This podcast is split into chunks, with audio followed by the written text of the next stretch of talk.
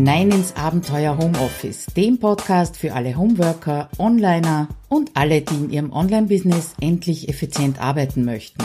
Schön, dass du dir die Zeit nimmst und dabei bist. Wie geht's dir eigentlich mit deinen Projekten? Läuft alles rund oder gibt's eben das eine oder andere Projekt, das sich so ein bisschen hakelig anstrengend anfühlt? Schön, dass du bei dieser Episode wieder dabei bist. Mein Name ist Claudia Koscheda. Du bist hier im Abenteuer Homeoffice und wie jede Woche freue ich mich natürlich, dass du wieder dabei bist. Diese Episode, die fußt auf einem Artikel, den ich 2017 geschrieben habe. Damals habe ich mich eben von einem Projekt verabschiedet, das nicht rund gelaufen ist.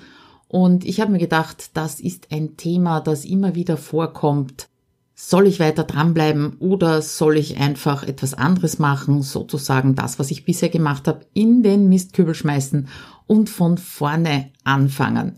Ich habe den Artikel natürlich um einiges erweitert, zum Beispiel in der letzten Woche ein Live-Video dazu gemacht, in dem ich nicht nur dieses Aufgeben oder Dranbleiben beleuchtet habe, sondern auch drei Praxisbeispiele genannt habe, wie solche Entscheidungen getroffen werden können und ob drangeblieben werden sollte oder eben aufgehört werden sollte.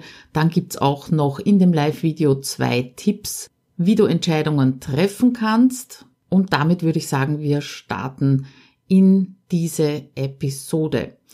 Ja, begonnen hat das Ganze äh, eben 2017 mit dem Powertag Projektplanung. Äh, das war das erste Mal, dass ich dieses Konzept eines eintägigen Workshops und nachher noch vier Wochen Betreuung ausprobiert habe mit dem Thema Projektplanung. Ja, und wie gesagt, das ist nicht wirklich rund gelaufen. Und dann habe ich an einem Wochenende beim Spazierengehen eine Podcast-Episode von der Marit Alke gemeinsam mit der Sonja Kreie gehört. Und der Titel hat gelautet Der Weg ins Online-Business – und da war so die Quintessenz, dass es den Unterschied macht zwischen erfolgreich sein oder nicht erfolgreich sein, dass man durchhält und nicht aufgibt. Und ja, das unterschreibe ich natürlich im Prinzip. Ich fahre ja damit selber auch sehr gut. Jetzt gibt's Abenteuer Homeoffice seit fünf Jahren. Aber es gibt sie trotzdem eben diese toten Pferde vor allem im Online-Business. Also damals, als ich eben diesen Artikel geschrieben habe, äh, habe ich kurz davor beschlossen, eines meiner Projekte gehen zu lassen. Und in anderen Artikeln habe ich ja schon einige Male geschrieben, was nicht alles schon gegangen wurde, äh, was ich angefangen habe und sich einfach nicht als sinnvoll erwiesen hat. Und dieses Gehen lassen, das klingt jetzt vielleicht ein bisschen dramatisch, ist es aber wirklich nicht. Also keine Sorge, es wird hier nicht tränenreich. Damals hat eben unter anderem ein Gespräch mit einer Freundin und auch diese Podcast-Folge und auch ein unbestimmtes Gefühl, dass ich mich eben verrenne, diese Gedanken ins Laufen gebracht und eigentlich hätte ich es ja schon viel früher wissen können, dass das Pferd eben nicht mehr bereit ist, mich weiterzutragen. Kommen wir also gleich zu den Anzeichen, die ich damals nicht gesehen oder nicht erkannt habe und auf die du achten solltest bei deinen Projekten.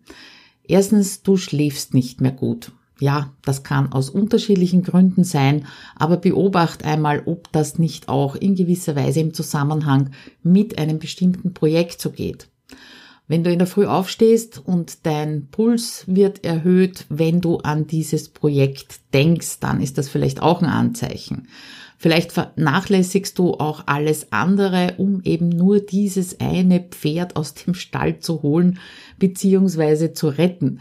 Und ein weiteres Anzeichen ist, du konzentrierst dich nur mehr darauf, was nicht funktioniert, anstatt dass du dorthin schaust, was gut läuft oder eben laufen könnte, wenn du deine Energie nicht an dieses tote Pferd verschwenden würdest. Anderes Anzeichen, du beginnst äh, dich mit anderen zu vergleichen, obwohl du das eben bisher vermieden hast, äh, wie das Pferd Nägel im Heu vermeidet. Das ist eine dieser Auswirkungen. Oder du wechselst binnen Minuten zwischen, das muss jetzt gehen und lass doch, will eh keiner. Du ignorierst sämtliche Neins, die von deiner Community kommen und die können sehr leise sein, diese Neins, die können aber auch relativ laut sein und wenn du beide nicht hörst, dann kann das eben ein Anzeichen sein dafür, dass du nochmal über dieses Projekt nachdenken solltest. Und dann zuletzt, du wirst grantig, du wirst trotzig, und du fühlst dich missverstanden. Und gerade dieses Missverstanden fühlen, das habe ich damals extrem stark gespürt, weil ich so das Gefühl gehabt habe, die verstehen einfach nicht, was sie davon haben, wenn sie diesen Powertag Projektplanung machen. Äh, was muss ich Ihnen da großartig erklären? Das ist doch völlig logisch.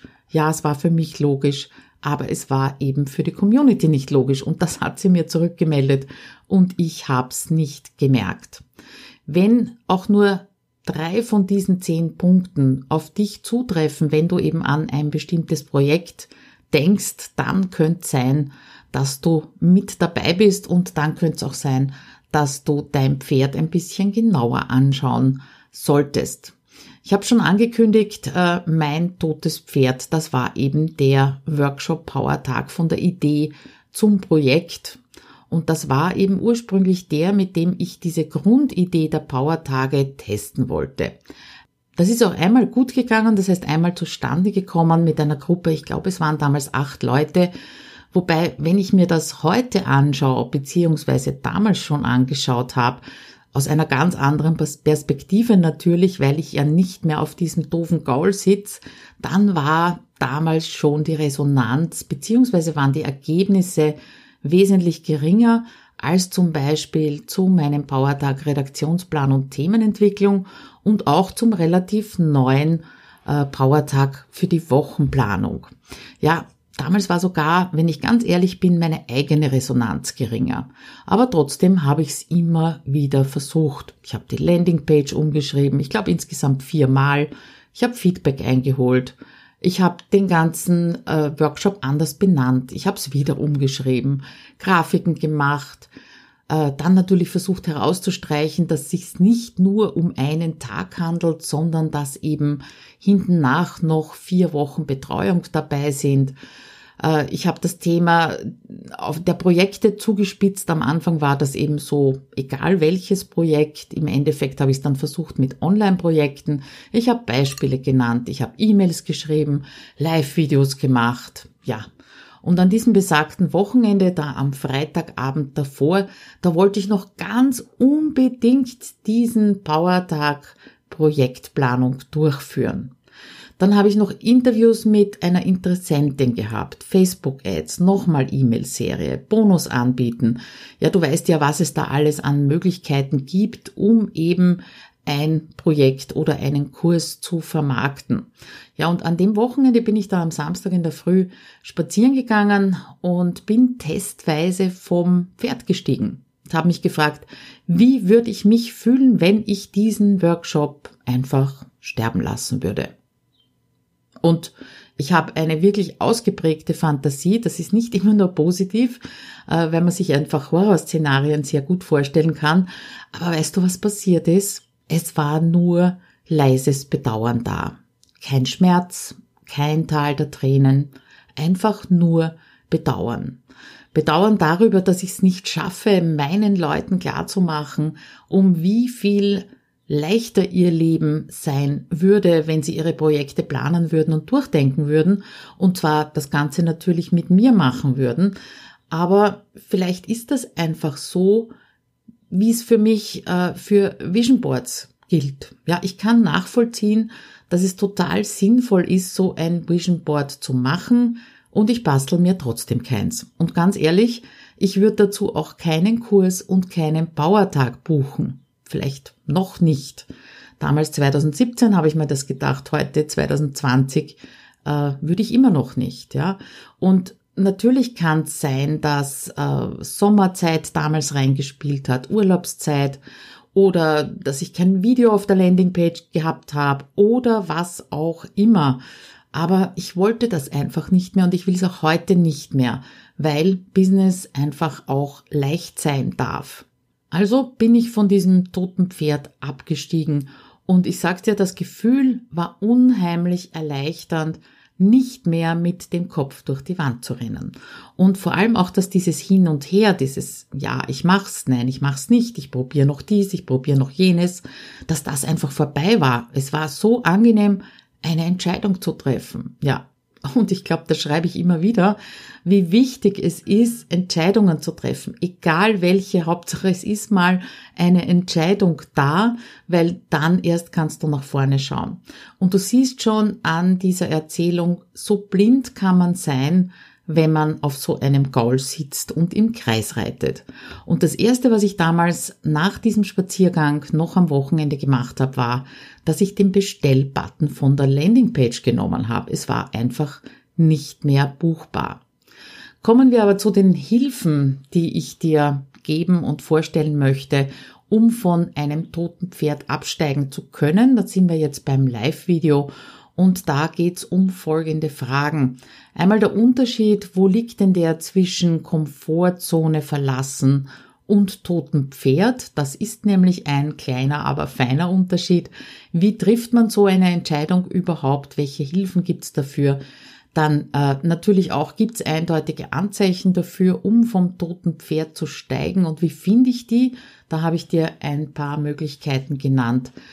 Dann ging es auch äh, darum, etwas zu tun, damit du erst gar nicht vor dieser Entscheidung stehst, muss ich absteigen oder fütter ich das Tierchen weiter.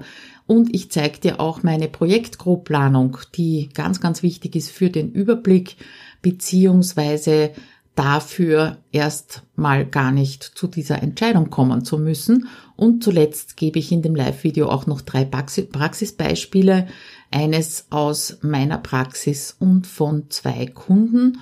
Und ich habe dir von einer Entscheidungstechnik erzählt, die mir in einem Coaching während meiner eigenen Coaching-Ausbildung absolut die Augen geöffnet hat. Und die hat mir auch eine Entscheidung sehr leicht gemacht. Äh, das Ganze nennt sich der Münzwurf. Und du kannst dir schon denken, ja, es wird eine Münze geworfen, aber keine Sorge, du musst dich nicht auf diese Münze verlassen. Äh, es ist also kein Hasardspiel, sondern einfach eine Technik, um deine eigentlich schon getroffene Bauchentscheidung für dich sichtbar zu machen. Kurz zusammengefasst, äh, der Ablauf dieses Münzwurfes, falls du keine Videos anschauen möchtest, Erster Schritt, definier genau, welche Seite der Münze für welche Option steht. Ja, also Kopf oder Zahl, Option A oder B.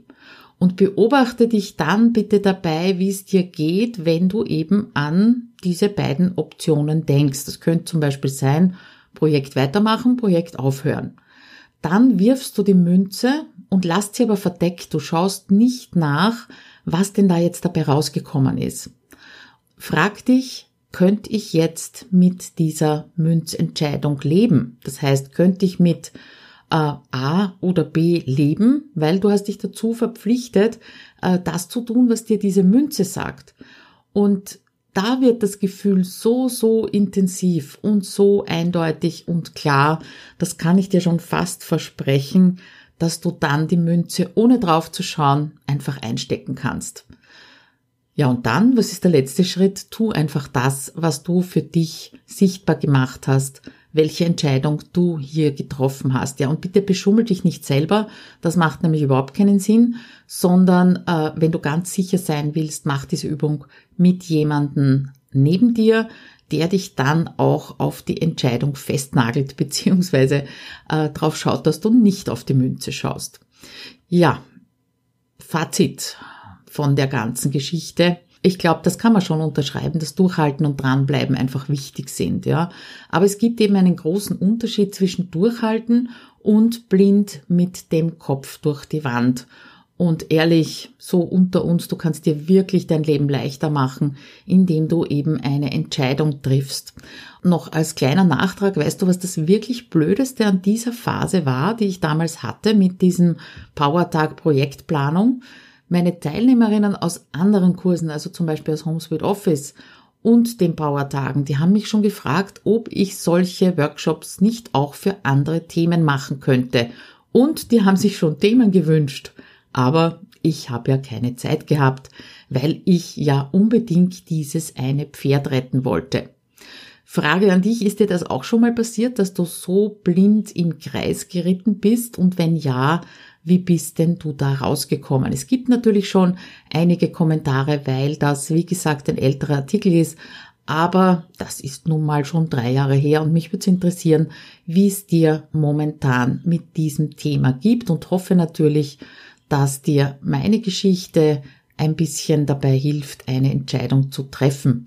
Ja, und damit verabschiede ich mich freue mich auf nächste Woche, wenn du wieder dabei bist und nicht vergessen bei der ganzen Geschichte, bleib auch neugierig. Also, bis dann, ciao.